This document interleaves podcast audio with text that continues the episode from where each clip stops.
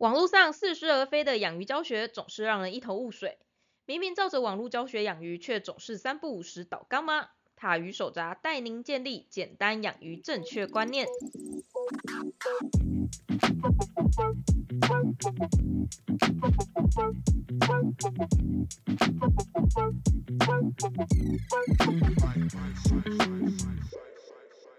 Hello，大家好，我是塔鱼手札的兽医师阿汪，Hello，大家好，我是塔鱼手札的造景师阿喵。欢迎大家来收听我们这一集的水族大大不要听听。对我们大家里面不包含水族大大哦。嘿对，如果说大家今天听到我们讲话有点抖是正常，因为好冷。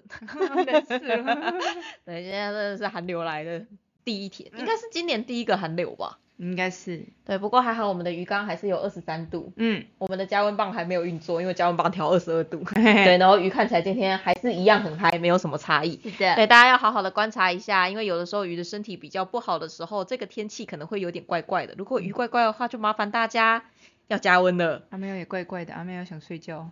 你确定你想睡觉的原因不是因为今天的主题吗？对，我刚才在录之前还跟阿喵说，今天你可能会一直呃啊啊，然后就不会有什么反应。对，因为我们今天要讲的是水族的水质检测试剂。嗯哼你知道水质检测试剂啊，就是一个在养殖池不太会用的东西，嗯 因为其实养殖池坦白说，他们照以前他们那种方式养，根本也不会有什么氨氮的问题，然后有换水也不会有亚硝酸硝酸的问题。啊哈，然后 pH 值这么大池子，你又很难出事，除非真的就是有人真的是做了很智障的操作，不然其实嗯大部分就是没有反应，没有反应，没有反应错。就算有反应，它也只是日夜的改变而已。对，对，因为哎，大家知道，就是其实水质它一整天是会有变化嘛，它其实不是这么的稳定，尤嗯其是在户外港，嗯，知道。你知道？怎么会不知道？我不知道啊，因为你化学很烂。哎，但 我想你应该是知道，但你不知道为什么，对不对？嗯，还是你其实知道为什么？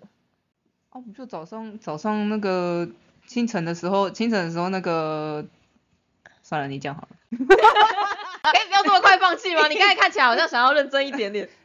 好冷哦，放弃。我相信你就算是夏天，你也会跟我说你好热啊，放弃对吗？对，对，就是因为户外的池子呢，其实有非常非常多的藻类。那藻类它在行光合作用的时候，其实本身就会导致于水质有非常大的变化。所以其实如果说你是在养殖池，或是你在户外池，你需要测水质的时候呢，嗯其实你必须要固定时间测。嘿，对，要么你就是都早上几点测，要么都晚上几点测。如果你用早上的数据比晚上的数字数据，你会觉得说靠北我的鱼池是不是要倒掉？嗯，对早对对，中午的时候 pH 值飙到九、嗯然后晚上的时候再跌到六、嗯你会觉得它是不是要出什么歹疾了？对，对，它会是一个非常夸张的差异。但其实因为它里面的变化都是慢慢来啦，那里面的鱼其实也都可以适应，所以大家不要不太需要去在意这件事情。但也因为这样啊，说真的，我觉得很多的水质数据。不需要这么的去很非常的 care 它到到底是怎么样，尤其是如果你只是想要把鱼养得好好的，嗯让它可以健健康康、快快乐乐，其实我觉得水质数据只要注意几个就好，而且你注意的点只有那几个，你不用去背这么多的东西。所以这一集我们就是来跟大家分享一下，就是到底如果说你是一个新手，你又想要科学一点的养鱼，就是不想要凭感觉，就不想要凭感觉看说我现在水上有没有泡泡，我现在有没有长很多藻类，嗯就想要靠一些方式像去侦测说自己的这样饲养方式到底可不可以，水质是不是可以的时候，我应该要看哪一些试剂。嗨，那在使用这些试剂的时候，我应该要注意哪些事情？嗯哼，对，因为大家不知道大家有没有印象，很久以前有一个新闻开心的新闻记者。拿着一个温度计，然后插到水，嗨插到水里面，说：“你看现在只有几度，哎，还记得吗？”我记得，没有，他是他是把那个那个温度计插到插到水里说，现在水有这么高，对对对，现在雪有这么高，这样子，所以，就很好笑。然后他说：“你看这个雪现在显示在这边有二十三公分，那那个明温度计二十三度这样子。” 对对，就是检测试剂，如果你用错的话，就会变成类似这种情况。他说知道这个梗的人应该都有点年纪。啊什么？你刚刚说什么？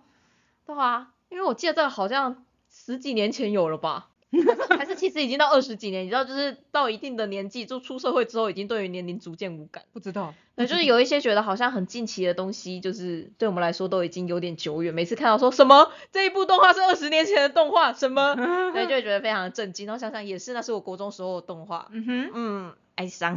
哀伤，就是如果说你使用了试剂，但是你用了错误的方式使用它的话，嗯那你得出来的数字也是错的啊，那也是没有意义，那就跟没有用是一样的，而且还更惨的是因为你用了，你还觉得你的水出了什么问题，嗯然后你就开始去找各式各样的方式去解决它，结果越越越加那些东西，好像越觉得自己越来越奇怪。嗯，对，然后结果你后来最后你才发现说，没有啊，那个试剂是假的，那那试剂是骗人，那试剂因为某些原因不能用，或是其实你根本用错了试剂。哎，你知道这件事情最常发生在什么时候吗？我请事主去酸测硝酸盐的时候，他们都会拿亚硝酸的试剂跟我说，没有啊，我的硝酸盐是零。嗯，对，因为这对于就是化学，呃，应该说不是学化学的人，或是就是不是三类的人来说，这会有一点点痛苦，因因为硝酸盐跟亚硝酸，它的英文字只差了一个字，对，一个是 I，呃一个是 A。对，那如果说是在化学式上面，它也只差了一个数字，一个是 NO2，一个是 NO3。是对，所以这看个我不会搞错哦，我不会。嗯？为什么啊？因为你背起来了，这这这这是我们一定要背的。但你们也不会测啊，你们只是单纯背而已。嗯，对，你们水质学的老师是正常的教授，嗯嗯，嗯，大概大概就是这样，该不会也是其他的科系来教的吧？啊，不是不是不是，哦，对，现在好像只有那一种很高高密度养殖才会真的去认真的就是装一个 probe，然后一直不断的去侦测水质，一般那种土池应该也很少在测。是的，就了不起就是水温跟溶氧而已，其他东西好像也不太会去检测，而且检测它好像也没有什么太大的意义的感觉。没错，对，这就是大家有没有发现一件事情？嘿，其实水质数据啊，真的你只要会观察鱼质状况，你不需要它也无所谓。嗯哼，而大家不要忘记一件最重要的事情，嗨，就算你的水质试剂测出来的数字没有这么漂亮，你的鱼状况是好的，嗯那你可以考虑看看你需不需要去调整这件事情。而且你要去思考一下，这个试剂到底是不是显示的数字是真的是像那样子。哎，对，我觉得这两件事情大家要想一想，因为大家不要忘记哦，你们最要学这么多东西，要来听 podcast，要去找这么多资料，你的目的是什么？你的目的就是希望你的鱼养的好好的啊。是的，那假如说你现在你的鱼其实都已经适应的很好了，然后结果只是因为你查出来的资料跟你说这样子养鱼是不行的，嗯，于是你去加了一大堆有的东没有的东西，于是你去修改了一些东西，结果你的鱼的状况反而变差了，你不会觉得这就有点本末倒置吗？真的，就像是有些人他就是喜欢比较少人的地方，他就是不想跟人群接触啊嘛。嗯哼，然后难道你要因为提读到一个资料说人类是群居生物，他们如果没有跟其他人接触，他们就会因此陷入忧郁、焦虑的状况，他们会没有办法得到自我认同，于是把这个就是喜欢孤搞孤僻的人丢到人群里面，你觉得他会开心吗？嗯，就像呃，就就像有社恐的人，对，被丢到人群里一定很害怕，小孤独会神经错乱就这样子。是啊，对，就是确实普遍的人来说，可能真的需要，但并不代表是所有人。嗯，而你养的鱼，它就是你的宠物，那每只鱼它都有自己的个性，跟有它自己喜欢的地方。嗨，所以你要做的是，应该是给它有所选择，而不是强迫它一定要变成什么样子。嗯，那水质数据也是，只要你的鱼可以在这样子的水里面活得开开心心、快快乐乐，然后它也会长大，它的活力也很好，精神状况也很好，心理状况也很好。可以，那你为什么要去调整？对啊，但这个时候比较讨厌的是，有些人就会很担心说，可是会不会是它是一个比较慢性的状况？嗯，就像我们一直在讲的硝酸，因为嗯硝酸它其实长期以来被大家忽视，就是因为它是一个超级无敌慢性的状况。是，但是它长久下来，其实会导致于你的鱼怪怪的，你的鱼会死亡这样嗯子。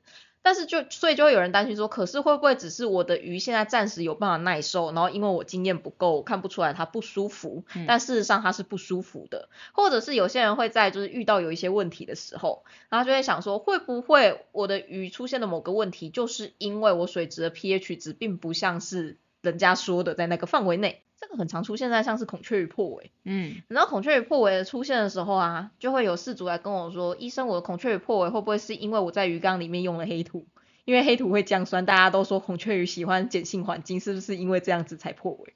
嗯，对，就是你会去查很多东西，你会去测试你的数数据，然后你嗯测试一个数据以后，虽然你可能会告诉自己说就是没事没事，我现在鱼没事，但你心中就是会有一个芥蒂在那边，哎就是会有一个。会会梗在那边，然后等到某天你的鱼出事的时候，你就会直接想说，一定是因为这个问题那才会导致我的鱼出事。嘿，对，然后水族大大就这样诞生了。对而且通常这个时候你会发现，你不论花了多少力气，想办法把水质真的很努力的调过去，你的鱼状况也不会更好，嗯，可能还会变得更差。是，对，这是我觉得为什么，这是为什么我其实一直很不想讲水族水质数据的原因，嗯，因为我觉得这件事情啊，就是对于一个没有经验的新手来说，你判断起来，你会觉得超恐怖，嗯你会觉得超级无敌可怕。尤其是如果你有很在意说，就是我的鱼，我希望就是给它最好的照顾，就是希望它可以活得健健康康，我就觉得它应该要活在它最适合的水里面。嗯，对，所以这是为什么我前面一直就是很 纠结要不要讲水族数、水质数水据的质这件事情的原因。不过我后来想想也好啊，就是讲一讲，跟大家说，有这些东西其实应该说。就刚好跟大家说，就是其实有这些事情，你也不一定需要在意它，你需要在意的是哪些东西，所以就是因为这样，所以才会有这集出来。是对，对，所以大家要记得一件事情呢，就像我们刚才最前面讲，其实你在养殖池里面啊，它本身的 pH 值就会有变化，本身的水质在一天之内本身就会有变化了。嘿所以事实上很多很多的水质的变化，鱼只是有办法接受，鱼只是有办法承受的，而不是说我那个数值一定要怎样。嗯，对，就是它没有，它是生物，它有，它有一定的适应它有一定的适应能力，就像是台湾人嘛，我们冬天有时候会到十五度，嗯。有的时候夏天要到三十五度，嗯。十五度跟三十五度之间，大部分的台湾人还是可以活着。嗯。只有那些身体比较虚弱，需要好好被关怀的，像是阿喵，然后还有像是一些老人，才可能会在很热的时候被热死，或者在很冷的时候心脏病发死掉。等一下怎么被老人画上等号了？啊，你最近身体就很虚啊，没有办 法。也是啦，对，明明就比我年轻，但是身体却这么虚，到底是怎么回事呢？虚报。对，就是你看，就是这个意思。所以说，鱼大部分只要它够健康，你的水质有一点点差异也没有关系，它们其实也不会死。嗯难道你会因为一直生活在三十度你就死掉吗？其实也不会，嗯只是你的活力可能会变得差一点点而已。那你会一直生活在二十度就死掉吗？其实也不会，你也是活力变得差一点，然后吃饭要吃的更多一点而已，嗯但你不会因此而死掉。嗯对，所以其实水质也是这样，它是一个很广的范围，只要你的变化没有过大，其实大部分鱼都可以适应。那要怎么知道鱼有没有适应你的水质呢？当然就是这条鱼只要够健康就好。嗯它只要体态是正常的，它有在哎慢慢的长大，它是很强壮的，然后它也不会随随便便就在那边 很喘很喘，然后也不会因为你换了水换水速度比较快，或者是你换水的量比较大，它就开始喘。哎只要没有这几个情况出现的话，其实你就可以理解到说，其实你现在缸子里面的鱼嗯是可以适应你现在给它的水质环境的。是那你要怎么知道你的水质环境是真的是健康的，而不是说，而不是说只是刚好就是你家的鱼就是非常委屈的，只是适应的这件事情呢？如果你之后有机会再加新鱼的话，嗯假如你新鱼加进来之后，你确定它没有传染性疾病，它也可以很快就适应你的环境，那就代表你的水质是好的。嗯但假如说你放了新鱼进来以后，结果新鱼就嗝屁了，那你就要考虑看看你的环境应该也是有一些地方有什么问题，是导致于说一条在外面的鱼它没有办法适应你鱼缸里面的状况。嗯对，所以说主要你要观察的是这两个点。只要你这两个时候，就是你进鱼也很顺，你的鱼也很顺。说真的，你不侦测水质，我觉得无所谓。哎对，我觉得你就是顺顺养，就是照你的方式下去照顾，然后记得就是要定期的更换滤材，定期的去清洗你的过滤器，定期的换水，嗯其实就是这样子而已，就不用做这么多事情。嗨那假设说你真的非常非常非常想要知道说，我到底应该要多久换一次水？我到底过滤器是不是该清了？我到底我的滤材是不是应该要换？我嗯真的很想要知道这些，我不想要凭感觉，嗯我想要知道多一点，然后去了解多一点，去学习多一点。那要怎么办呢？那就是去买水族的水质侦测试剂来使用。我发现啊，就是大家对于水质的侦测试剂其实有一些些的误会存在。怎样的误会？温度计来说好了，嗯你去买了一个温度计，哎你看到上面是二十三度，嗯。大概就是二十三度吧。嗯哼。但是呢，其实大家一般常用那种红色的酒精温度，酒精温度计嗯。误差其实是很大。嗯对。你看到二十三度，它有可能是二十二度，嗯哼。也有可能是二十四度，嗯。对吧？对。但是你，但是呢，大部分人就会先入为主的觉得说，我现在温度计上面显示二十三度，就一定是二十三度，它嗯不会有二十四度的可能，它也不会有二十二度的可能，哦对吧？对这就是世界最大的误解。嗯很多人会觉得说，我读出来的那个数值就一定是那个数值，嗯我读出来那个数值，它看起来是一百，那它就一定是一百、嗯它没有其他的可能性在。对，我觉得这是试剂很容易被误解的一件事情。嗯哼它其实啊，我们大部分可以用的试剂，它都不是这么准确的东西。它的好处是它好操作，它嗯便宜，就跟我们一般的酒精温度计是一样。你看酒精温度计一根超级便宜，我记得好像十块就有了。就是大概现在可能没有那么便宜啊，大概嗯五十块以内差不多吧。对不起，那个年代只有十块。哦，对，它就是便宜，然后好操作，方便，你好判读，是就这样子。对但是它的精准度呢，绝对不是很准。嗯对，如果你真的要很精准的话，你就需要用到很高阶的仪水器银。温度计之类的。水银温度计确实，然后另外的话，如果你真的要精准到可能小数点后两位，你就是要再用更精密的东西下去侦测，嗯像用那些金属的膨胀度啊什么之类的，巴拉巴拉的。但是，你有必要在日常当中知道的这么的详细吗？对你一个人来说，嗯，二十三度穿的衣服跟二十四度穿的衣服跟二十五度穿的衣服会不一样吗？嗯，其实不会差太多。对嘛？所以说你只是想要知道一个相对值而已，就是你只是想知道大概它在哪里。那大家要记得哦，水质检测试剂也是这样子，嗯，并不是说你这个试剂读出来八十，它就一定是八十。哎，所以呢，有些人会做一件很有趣的事情，嗯。他会去买不同牌的试剂，因为刚好嘛，嗯哼，我现在去买的时候 A 四季打折，嗯。然后下次去买的时候 B 四季打折，它都是哦同一个试剂，嗯。他就会跟我说，医生，我之前的某一个数值，我们我之前 pH 值测出来都是六点五，嗯，但是最近 pH 值测出来都是六，哎，我鱼缸发生什么事情？然后就会很焦虑，很焦虑，很焦虑，很焦虑。结果我后来问诊，那个时候我还比较菜，我还没有想到这件事情。不过后来问诊问到最后才发现，靠背他换试剂的牌子啊。因为你是不同的试剂，所以你测出来的数据可能会有误差，嗯因为它不是绝对的就是那个数值，嗯它只是跟你说可能是这个数值而已。嗯，对，所以它并不是说它的鱼缸真的实际上从 pH 值六点五这样跳到 pH 值六，而是因为它用了不同家的试剂，嗯所以它测出来的结果是不不一一样的。样嗯哼但它的水质其实可能从头到尾都没有改变过。那因为我就刚刚说，你有换各种的，你有换滤材吗？没有。啊，你的照顾方式有改变吗？没有。你有增加鱼吗？没有。你喂食的食物有改变吗？都没有。我说，那你的鱼的状况有改变吗？没有。那你为什么要来咨询？因为 pH 值改变。真的很焦虑。对对对对对对，但其实要注意，如果你用的试剂，你就算是同一排，你是不同盒，有时候测出来的颜色也会会有差异。嗯，对，所以大家要记得，如果你真的想要使用试剂的话，不要被那个数字迷惑，你只要看那个颜色的变化，它是变浅还是变深，这样子就可以了。嗯然后也不要相信它的绝对的数字，就不要把它当做就是一个绝对，就是哦，我的鱼缸就是这款试剂测出来是一百，另外一款试剂测出来是八十，测出来的某一款试剂一定是不稳，一定是不准的。嗯哼，我跟你说啦，依照我们的观点来说，每一款试剂都是不准的啦。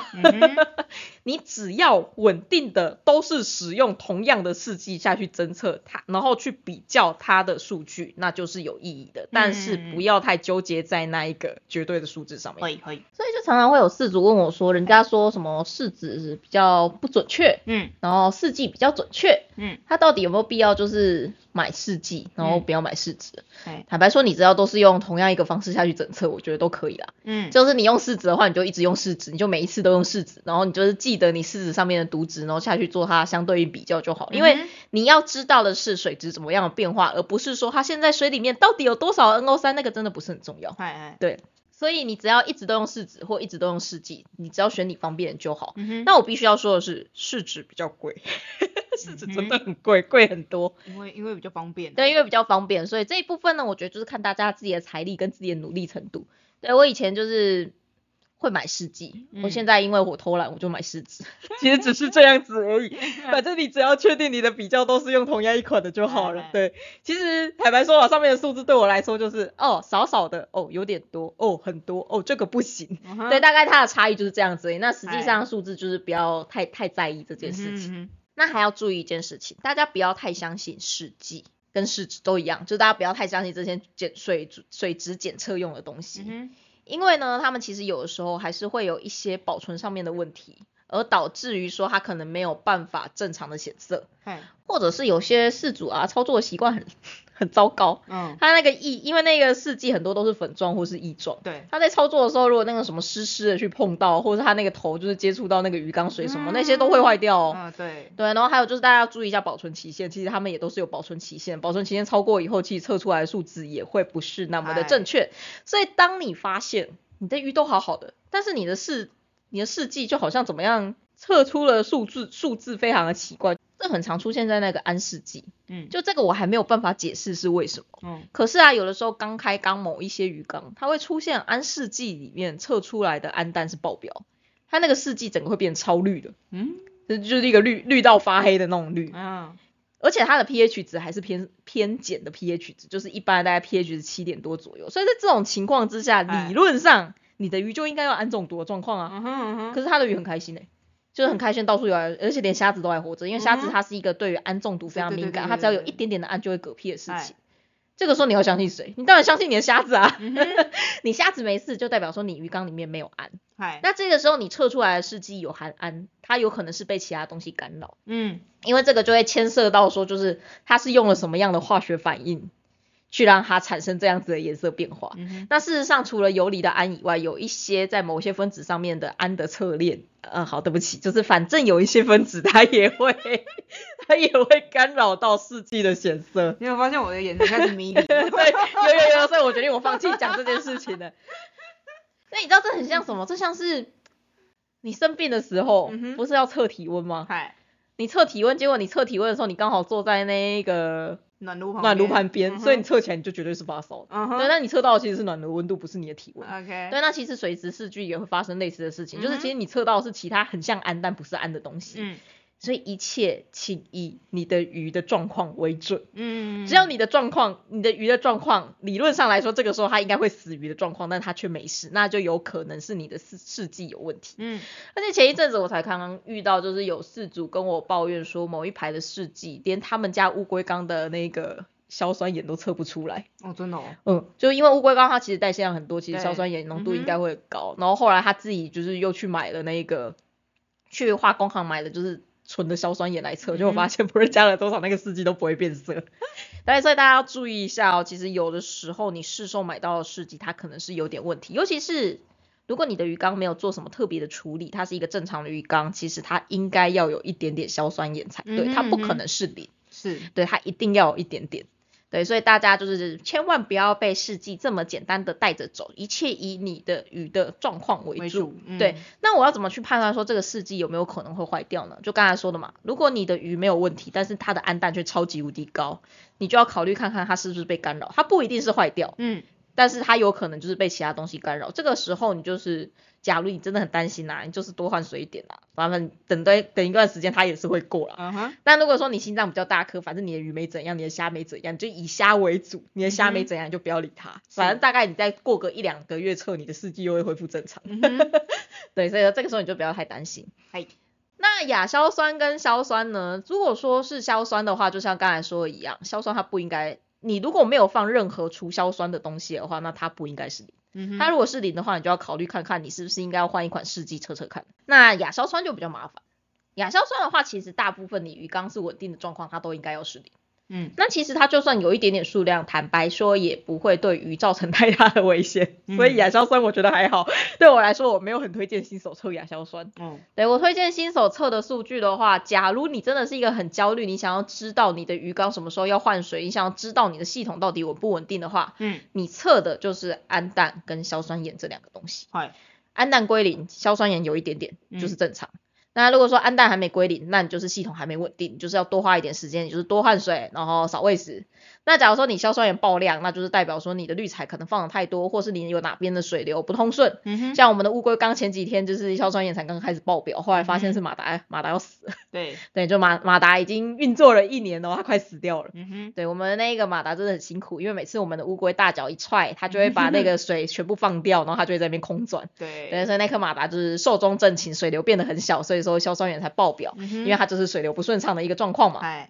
对，所以如果你硝酸盐变得很高的话，就是也要注意这件事情。那大家要注意哦，就是不要迷，不要被那个数字迷惑。你只要发现你换了水之后两到三天，你那个你会看到那个明显的色阶这样一直往上冲，那就是不正常的。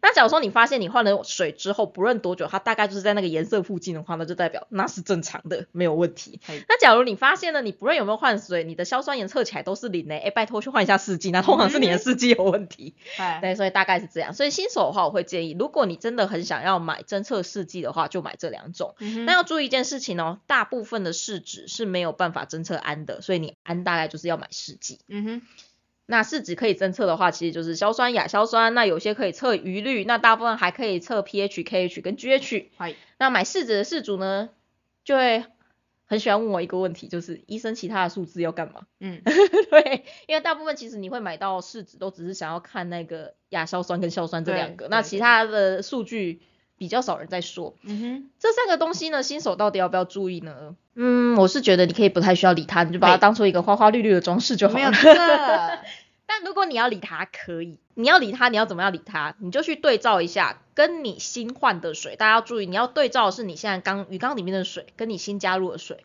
如果你发现你鱼缸里面的水跟你新加入的水的 KH 跟 pH 差异比较大，就是它通常会变淡，嗯。然后通常会变酸，就是 KH 会下降，嗯。然后 pH 值会下降。嗯。如果是这种情况的话，你也要去找找看是哪边你的细菌状况不好，嘿或者是是不是你鱼养的太密，它的代谢量太大，导致于你的水老化很快。因为哎这两件事情意思是你的水老化了。嗯那水老化的原因呢，要么就是你密度太高，你喂食量太高，你鱼量太高，再不然就是你滤材堆的太多，或是你其实过滤器里面的水流状况很差，大部分是这两个原因。嗯所以你只要去观察看看，如果说你发现你一个礼拜不换水，你的 pH 值会下降超过零点五以上的话，那你就要注意。那如果说你的 KH 会直接归零，那也要注意，对，这都是不正常的状况。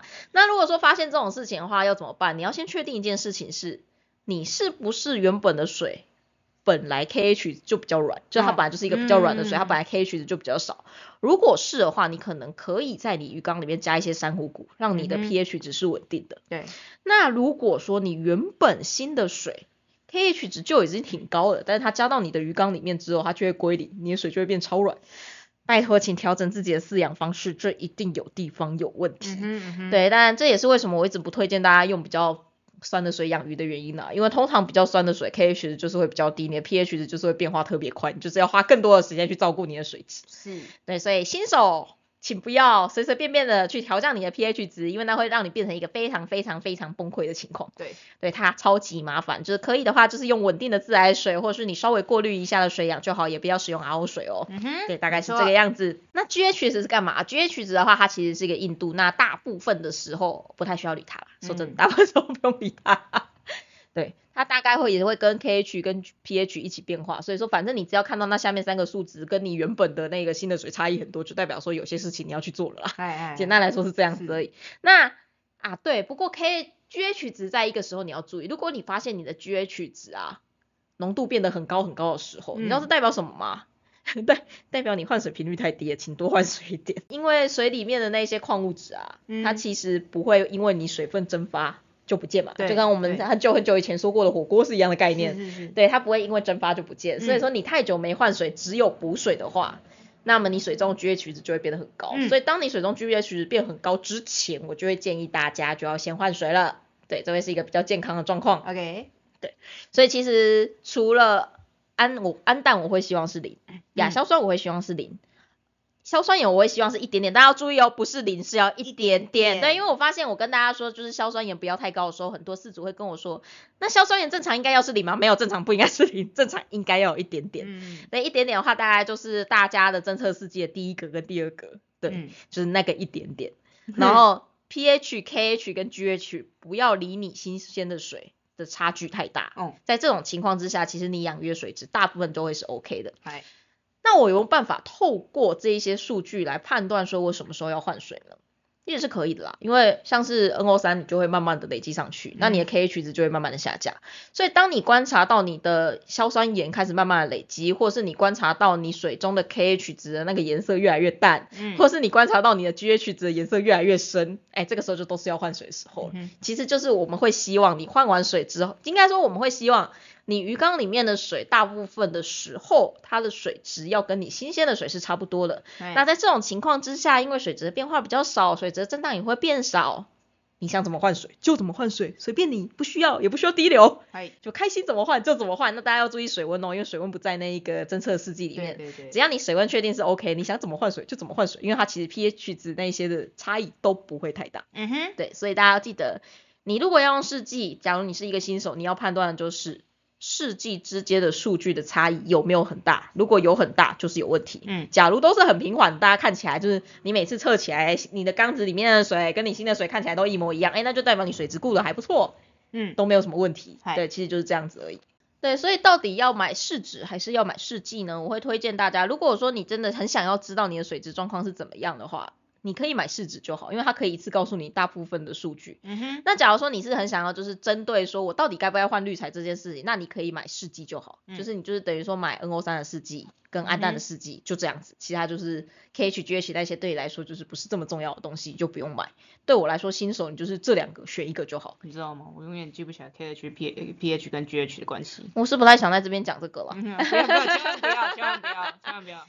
嗯，我永远记不起来，但是我大概知道他们是怎样那个，但是永远都会把他们搞混。我是可以尝试讲讲看，尝试一下下嘛，一下下就好，很快就过去了。等一下就过了好吗？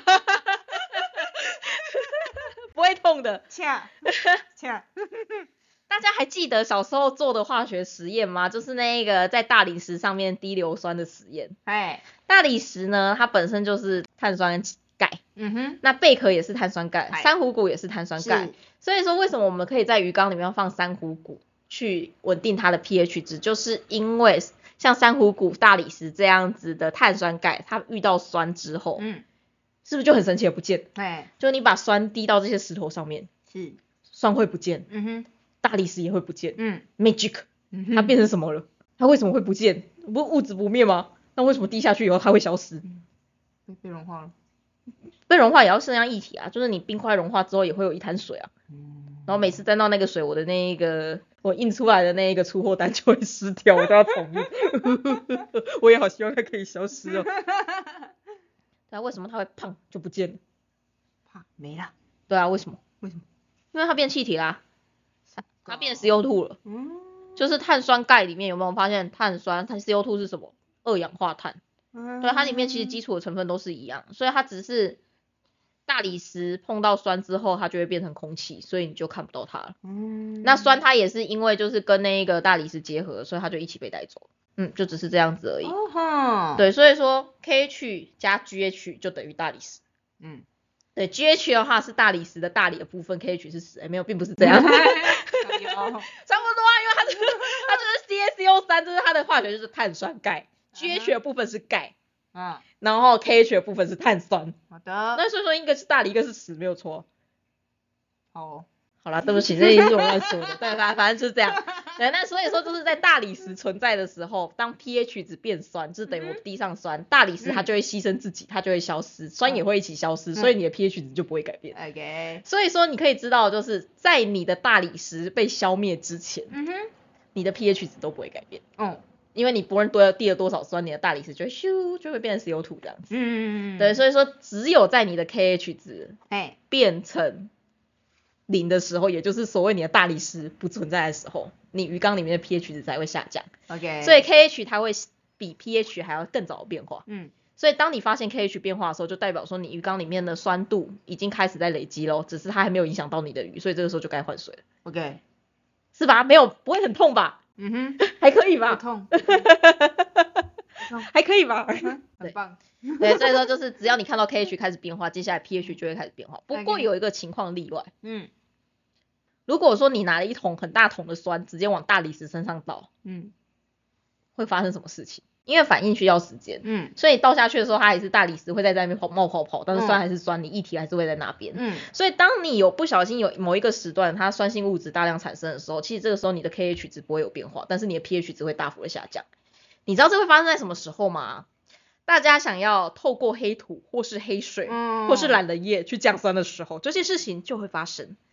当你刚刚开始非常开开心心的加下去，马上把你的 pH 值嘟到你的水里面的时候，嗯。你会发现哇，好开心哦，我的水变酸。啊，然后接着呢，你去睡一觉起来，靠北我的水怎么又回去？嗯。对，因为就只是因为你一开始加入了太大量的酸性物质，嗯。所以那个大理石还来不及反应。那等你给它一点时间，其实你放久了，那个大理石继续噗噗噗啦噗噗啦，它它没有被反应完的时候，嗯。你的酸还是会被大理石反应掉，，OK，所以你的 pH 值又会再跑回去了，因为那些酸就是全部都被大理石中和掉了。好，所以说就是大家在调水，假如你真的很想死，不是很想死，假如你真的很不怕死 想要想要把水质调酸的话，你一定要记得你要用 RO 水，嗯或者是要用很软的水下去调，因为如果说你用水中 KH 值比较高的水下去调的话，你的酸碱状况会变得起起伏伏，这对你的鱼来说这不是一件好事情，嗯因为你的那个大理石它会很努力的在帮你作用着，嗯对，所以千万不要用很硬的水下去调整调整你的 pH 值，因为你会很难调整它。嗯，对，所以这个是一个稍稍的要注意的关键点，但是拜托大家新手真的可以不要调水会比较好。嗯，真的。当你调了一次水之后的意思是什么？意思是你以后每一次换水，你都要去侦测水质，嗯，不然的话你会很痛苦。那最后还要跟大家讲一件事情，关于试剂的使用。嗯大家要注意哦，你买到一个东西以后，请大家好好的看它的说明书好吗？试剂的使用，它都会跟你说，做完这些步骤之后，你要等多久？嗯，等多久就是多久。你太早判读跟太晚判读，那都是没有意义的啊数字。对因为你放太久之后，它会开始跟一些莫名其妙的东西结合，所以它颜色会改变。嗯所以当你在五分钟的时候测出来你的氨氮是零，那就是零的。不要这边放了一个小时以后再跟我说，医生它变得有点绿绿的，我是不是里面有点氨氮？我只能跟你说那是你放太久了，试剂就已经跟你说五分钟就可以了。煎太久以后，你从豆浆变成豆腐，那你要怪谁嘞？对，对，所以说就是一定要记得注意那个，不用到不用到那么紧张，就是说哦哦五十九秒，哦现在跟跟我看六十秒测起来有没有不一样？我跟你说你眼睛没有那么厉害，你判断不出来，但是大概就是要在那附近之那附近左右，你就是要侦测。那现在大家应该手上都有手机，手机上面都会有那个闹钟，时对，就是好好用嗯闹钟，好好用计时，不要让自己忘记这件事情就好。因为试剂很贵，现在试剂真的很贵，然后试纸也很贵，所以不要浪费那一次，真的是是让人觉得很痛苦的一个东西，因为它越来越贵是，对，啊，不过这边大家应该也会很好奇，说就是、嗯那便宜的试剂跟贵的试剂差在哪里？嗯我觉得差的地方，差在的地方有三个、欸。第一个是它的品质不良率，其实贵一点的试剂会比较低。那第二个是它的颜色的辨别度，你会发现有些试剂你买回来以后，你会开始怀疑自己是不是有点色盲。就你辨识每一个就是靠北，这到底是二十还是四十还是八十？虽然说我知道不用在意这么多，但我真的看不出来这两个的差异啊。嗯对，我觉得这是第二个，就对我来说，一个好的试剂，它需要颜色要比较好区分。那第三个是它的操作的简单程度，嗯对，因为有些很便宜的试剂啊，你知道水质试剂它重点就是它要好操作、快速、便宜啊。对，结果那个试剂反应是要三十分钟哎，就靠腰、哦。等下也太久了吧？对啊，然后就觉得靠靠北，然后还你要你要加四管，然后四管你还要再想说到底要多少，他就跟你说加一点点，盐少许。对，所以就有人烦死了，就你知道那个时候对我来说内心有一点点嗯哼，小小的矛盾。哎，我要使用试剂，就是因为我觉得科学化的去记录我的鱼缸状况怎么样是一件很重要的事情。嗯结果那个试剂上面跟我说盐少许，然后你就开始觉得说这件事情真的很科学吗？我真的有必要花钱去买这件事情是吗？是是是是 对，所以对我来说，就是比较贵的试剂，还有这一个好处就是比较贵的试剂，它真的反应时间比较短，然后颜色区分也比较清楚，然后它在操作上面来说也比较不会有失误。那其实大家在买试剂的时候啊，不要被它的价格骗，大家要看一下它可以用几次。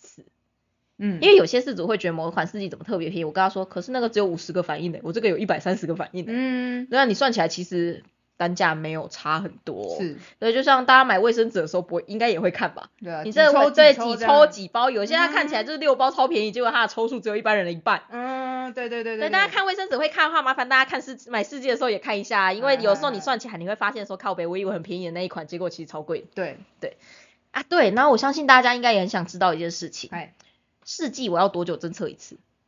就我要多久的使用试剂去侦测我的水质，嗯哼，我才能够好好的去观察我现在水中的变化是怎么样。嗯假如你发现你的鱼怪怪的时候，就是不管怎么样，你就是先测，因为嗯至少它就算不一定是水质的问题，你也可以先排除水质的问题哎。那假如它真的是水质的问题的话，那这个时候就是你测的时候，你就可以知道是什么原因啊，那就对症下药嘛。对，所以当你觉得鱼怪怪的时候，你就先测。那如果说你鱼都没有怪怪，它都很健康，什么时候测一次呢？如果你是新开缸的话，我会建议一开始你可能两三天就要测一次氨氮。嗯测到你氨氮归零之后，你的氨氮就之后之后大概就是一个月测一次，这个时候你就会开始测你的硝酸盐，那你就会知道你现在鱼缸里面硝酸盐大概多少。那硝酸盐也是大概一个月、两个月测一次。然后你主要是要监测说，你每次侦测的时候，是不是你的硝酸盐浓度都差不多？那假如你发现你的硝酸盐浓度开始往上升的话，那就可能代表说你可能要开始要更换滤材，但是也可能是代表说你家的鱼长大，它现在吃比较多，所以可以再多多观察一下下。就你可以观察一下，说是不是你只要多换水，硝酸盐就会回去。假如你多换水，硝酸盐就会归就会回到原本的数值的话，那就代表说只是单纯你家的鱼长大。嗯。但假如你不论怎么换水，你的硝酸盐就是会比较高，那通常就是代表说你该换滤材了。嗯。那其他的 pH 值、KH 那一些呢？坦白说也是大概一两个月一次啦。就如果你只是想确定你的鱼缸状况怎么样的话，一两个月 routine 的监测一次即可。OK。对。那可以的话，我当然会建议大家就是开个 Excel 或是开个手机的档，就稍微的记录一下，因为不然一两个月你真的会忘记到底发生了什么事情。对，总之就是试剂对我来说，它是一个备而不用的东西。我其实其实。像光边这么懒，我平常也不会测试剂啊。嗯，但我我我我我我就算很勤劳，我也不会用试剂。对，但是就是当我发现就是最近鱼况好像有点怪怪，或水质有点怪怪，或我觉得马达状况怪怪，但我不确定我可不可以再继续撑下去的时候，我就会测一下四季。当我发现测试剂发现嗯水质真的不行的话，那我就是会必须要去换。对，它算是一个我的动力吧。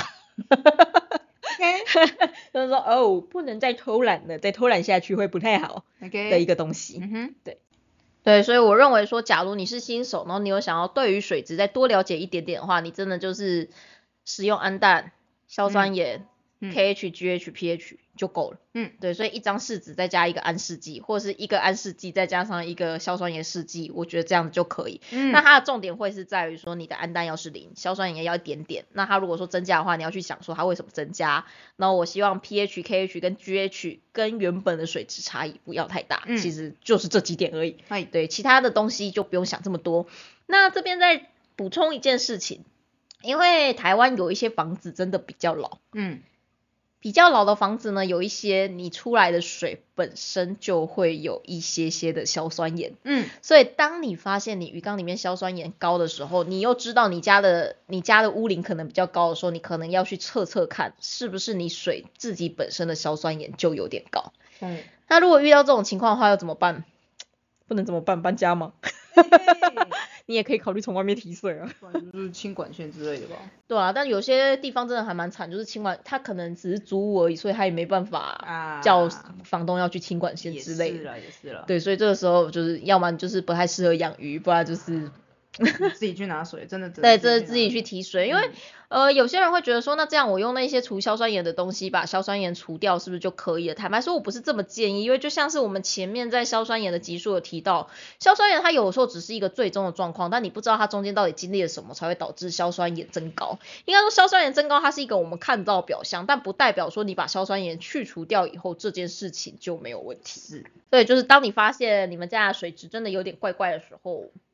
然后你的鱼又真的养不起来，说你真的要考虑看看是不是最近真的要养鱼，因为有些地方说真的，我有遇过那种家里的水烂到真的没有办法养鱼，对，那真的没有办法，对，就是你家的，唉，你家的环境不适合养鱼，你就是换种宠物吧，不然就是你要搬家了，二选一，对，就不要强制动物在它不应该居住的地方生活，就算你很想要，是。对。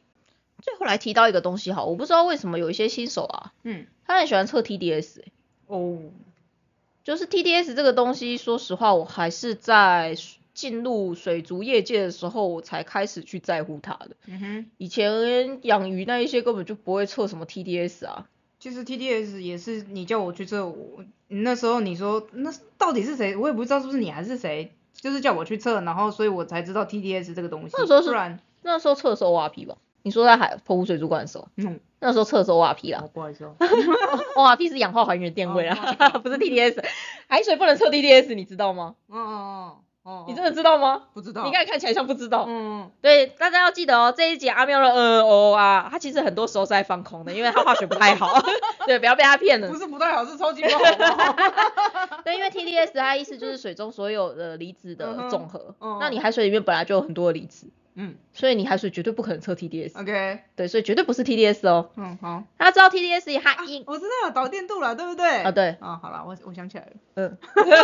啊，对。大家记得哦，TDS 它测的是水中所有所有所有离子的全部的总和，嗯哼，包括 pH、KH、GH 都在里面。嗯嗯嗯，那 TDS 它主要的用途是在哪里？它在侦测 RO 水，因为 RO 水它就是所谓 RO 水，它是把所有的离子都已经拿掉了。嗯那我当然会希望它 TDS 很低啊。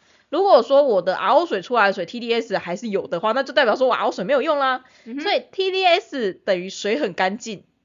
我觉得这句话是这样被误会来的，是因为 TDS 很低，就代表 RO 水很干净，所以等于水很干净。所以最后就变成说 TDS 就代表水很干净，对，它就会变成这样子的等式。嗯哼，但其实呢，TDS 这个东西它毕竟是所有离子的总和，所以有一些侦测 TDS 的事主会跟我说，嗯，医生啊，我加了盐之后 TDS 就爆表了，这是正常的吗？嗯，正常的，因为盐就是离子。嗯然后他们就会很担心说，可是人家说 TDS 要维持在一百二十以下，不然我的鱼会状况会很差、欸。那这样的话，我会因为加盐，我的鱼状况就很差嘛？那你的鱼看起来状况有很差吗？对，TDS 它在水族里面，我觉得可以用的情况是什么？就是刚才说，你可以决定要什么时候换水，因为它是所有离子的总和。那当你水里面的污染量到一定程度的时候，它水中的离子浓度当然会增加。嗯所以你可以用这种方式下去判断说你现在到底需不需要换水，我觉得这很 OK。但是如果你现在因为某些原因加了药或加了盐，那个时候因为这些东西都会影响到你的 TDS 的侦测数据，不代表说你的 TDS 超高，你的鱼一定会出问题，好吗？嗯就是大家要记得，就是这些水质数据它背后的意义到底是什么样。对，因为你要知道你加了盐，TDS 一定会爆高，但是 TDS 爆高不代表说你的鱼会出问题。嗯但假如说你的鱼缸是因为你很久没有换水，嗯，才导致你 TDS 爆高，那这样你的鱼一定会出问题啊。对，对，所以问题是在于说出来的水质数据它是一个最终的结果，嗯它的原因有千百万种，哎你又没有办法从这个结果去推出它的原因是什么？嗯这才是养鱼难的地方。哎对，所以并不是说我现在硝酸盐超高，嗯就代表说我的滤材一定太多，是没有这么简单。但是你滤材太多，通常硝酸盐会过高。大家知道这是逻辑问题哦。是就当阿喵存在的时候，天会下雨，不代表说天下雨的时候一定是阿喵存在的时候。哎对，就是假如说阿喵洗车，天一定会下雨的话，难道说每一次下雨阿喵都洗车吗？对，大家有没有发现这件事情其实是不符合逻辑的呢？就是说完全不符合逻辑好吗？对，所以说这也是这样。当 TDS 上升的时候，也不代表你的鱼会出事。嗯但你有可能会发现说，当鱼出事的时候，你的 TDS 也不一定会上升。嗯你有没有发现这件事情呢？它完全没有因果关系。是所以我觉得测 TDS 没有什么意义。我其实一直觉得测 TDS 没有什么太大的意义，哦可可能对水草缸有啦，哦对，因为水草它会有一些离子吸收问题，我相信水草应该有，但因为水草我不熟，所以我没办法多说什么。但我必须要说的是，对于来说 TDS 真的没有什么太大的意义，所以大家如果只是要养鱼的话，不需要特别去侦测 TDS 也无所谓。OK 还有另外的东西，大家很想要侦测溶氧量。哦那我跟各位说，大家不要想去侦测溶氧量，因为一般那种容氧试剂呢都超级不准的。因为溶氧这个东西，你要在水中测才有意义，嗯不然你就是要在一个超级密闭的容器。因为溶氧它会因为你的温度、因为你的震荡、因为你操作的时候放太久之类的，它其实都会有改变。嗯所以呢，溶氧量，假如你真的要侦测的话，你只能使用电极下去侦测。是那种跟你说就是晃一晃、摇一摇就可以知道溶氧量的东西，都不用理它，因为那个没什么用。对，那其实大家也不太需要去在意溶氧量了，嗯一切只要你鱼缸里面的水流循环是足够的，你的鱼没有出现任何的呼吸困难的情况，嗯那你的溶氧量绝对是够的。是对，一切所有的水质数据都是以鱼为基准，嗯只要鱼没有问题就是没有问题。是如果鱼没有问题，数据有问题，那有问题的就是你的心而已。千万不要被数据带着走。是对，大家应该有听过一句话叫做“尽信书不如无书”吧？是然后有一些白痴大大就说：“你看，你看，我就跟你说，这样养鱼就不用学书啊，因为尽信书不如无书。”我就想干神经病。你想，你知道这句话意思是叫你不要，这句话的意思不是叫你不要读书，嗯是叫你读书的时候要思考一下。是然后他们就会很开心的说：“你看，你看，你看，就是这样子，所以我都不读书了，然后很开心这样子就。”也是啊，他们就是因为不读书，逻辑才会这么差嘛。嗯对，那对于试剂也是这样，你可以用试剂，它可以是你的辅助，但是不要完全的相信它。嗯，你心中要对它保持着有一点点的疑惑。那假如说对你来说化学真的是太难了，嗯，或者对你来说判断这件事情真的是太困难了，没关系，你可以来私讯我，OK？好这种很便宜你你私讯我干嘛？你直接跟我问我就好啦。对，就是这种就是很单纯，你可以问我说这到底有没有问题，这到底有没有意义，嗯，这些东西我是可以告诉你的，就是这个不用特别的收费，没有关系好。的，对，但是麻烦大家要请给我的是你侦测了哪些数据，判读起来是怎么样，然后它你原本的新的水的数值是怎么样，就你嗯需要给我这几个东西。那也请不要就是直接拍照给我，然后给我对，然后叫我自己对好吗？大家知道其实相机拍起来是会有色色差的，差所以请你在现场用肉眼下去判断，而且啊。那种试纸啊，很多就是会告诉你说下去拉一拉，三四秒钟你就要判断的东西，你在那边给我对焦拍照之后出来的颜色也会是不一样的。嗯对，所以说就是请各位不用这么开心的帮我拍照，你只要告诉我你判断出来的数据是多少就好。那也不用很纠结说，医生啊，这到底是二十还是四十呢？对，不用，你只要记得你大概看起来颜色是怎么样。那假如说你忘记了也没有关系，反正你就自己设立自己心中的一个标准。对，然后你就去判断说你这样子修改之后，它颜色是不是有变淡，还是你这样修改之后颜色是不是有变变深，嗯就这样子。哎对。对，拜托不要再拍照给我。就我发现很多事主都喜欢，就是叫我你看你猜猜看呐、你自己试试看呐、就想说哦，好烦哦。看是什么颜色啊？来猜看是什么颜色啊、然后我跟他说，嗯，看起来是二十。他说，可是医生我看起来是十，啊靠呀，那你就直接告诉我是十就好了。他说，我拍照之前它不是这个颜色。那你拍给我干什么啦？你想你需要从我这边得到什么？对，就有的时候那种水质数据的，会让我有一点点小小的纠结。是，啊，最后最让我心烦的事主就是哎，每天传水质数据图过来，然后跟我说，请问医生这样是不是正常的？哎，请大家不要做这种事情好吗？你可以就是收集一个礼拜一次告诉我，但是你每天这样跟我说，我其实不会记得你的水质数据到底怎么样。是我要处理的 case 有点多啊。你每天跟我说，我直接告诉你一句话，那就再观察看看，你再观察看看明天的状况。对，然后他每天都会这样子回贴贴文给我，然后我每天跟他说，那你就再观察看看，你的余活力、食欲都好，嗯，都好，那你就再观察看看。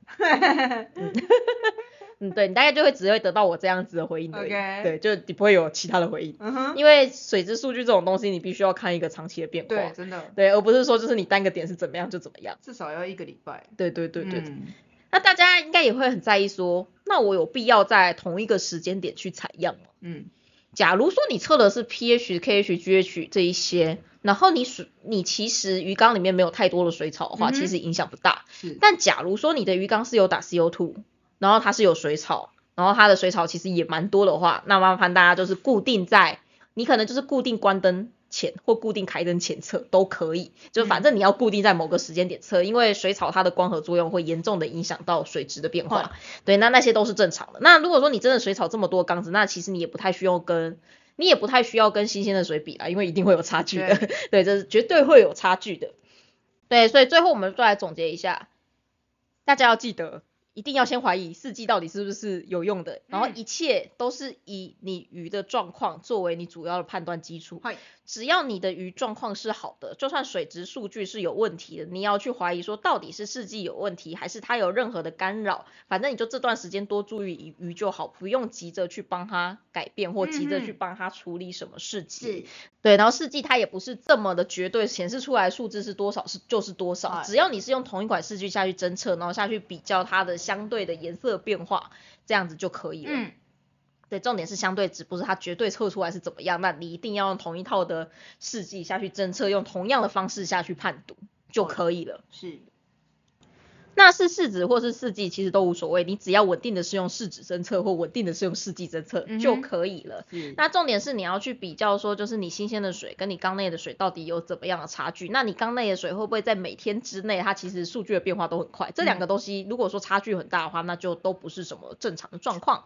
那如果你是新手的话，我会建议你一开始的话，就是只要有氨氮的侦测试剂跟亚硝酸盐的侦测试剂这两款就可以了。那你一开始氨氮归零之后，其实你不论是氨氮还是硝酸盐大概一个月侦测一次，然后嗯去判断说它的数值是没有问题的，那就 OK，它没有太明显的变化。那假如说你想要再更进一步的知道你到底多久该换一次水，你现在水质状况到底怎么样的话，你可以去看 pH、KH 跟 GH。那这三个东西我会期望它的数值是跟你新鲜的水的数值是差异差不多的。嗯差在一格里面我都觉得还可以接受，但差到两格我就觉得有点多了。嗯对，就那个颜色如果差到两阶，我就觉得有点太多，但差一阶我觉得是没有问题的。那只要你确定它的色差不是太严重，然后你的鱼也都是很健康的话，那就代表说，嗯，这样你的现在你的水的照顾其实不会有太大的问题存在。嗯然后你用试剂的话，你一定要好好的注意它的保存期限，然后也要好好的阅读它上面是什么样操作，操作的方式不一样呢，其实是会影响到说你的最终的结果是是怎么样的是，对，它会有所影响。对，那我们今天这一集的话，应该就差不多到这里。那我们下一集的话，刚好最近天气变冷，嗯大验收的时间，嗯期期末考鱼缸的期末考的时间。嗯哼下一集我们来讲讲新手的用药好了。嗯就是如果你是一个新手的话，你需要备有哪一些药物？嗯那这些药物的话，你应该要怎么样使用？OK 对，就是新手的话，我会建议大家就是可以备有一些药物，就是当你的鱼状况变得有点奇怪的时候，你可以先下药加着试试看。嗯但是如果说你发现用了之后状况没有好转，就拜托一定要去寻求专业的帮助，不要再自己乱搞了。对，所以说我觉得下一集我们来谈谈就是新手的用药的部分，到底如果说你家里附近真的很不方便，然后没有办法去买到药物的话，我应该要先备有哪些药物会比较嗯好呢？好好，下集我们就来讲讲这一个吧。OK 那我们这一集的话就到此告一个段落，那我们大家就下礼拜见喽。希望下礼拜因为用药的部分，我们的阿喵会稍微的活泼一点。这一集真的是对他来说，今天又有点冷，然后他又是化学，然 后他以前又没什么在用的东西，对，像刚才连 ORP 跟 TDS 都有点都有点忘记是什么的人。希望我们下一集阿喵可以活泼一些些。好好，那我们就下礼拜见喽。哎好，大家拜拜。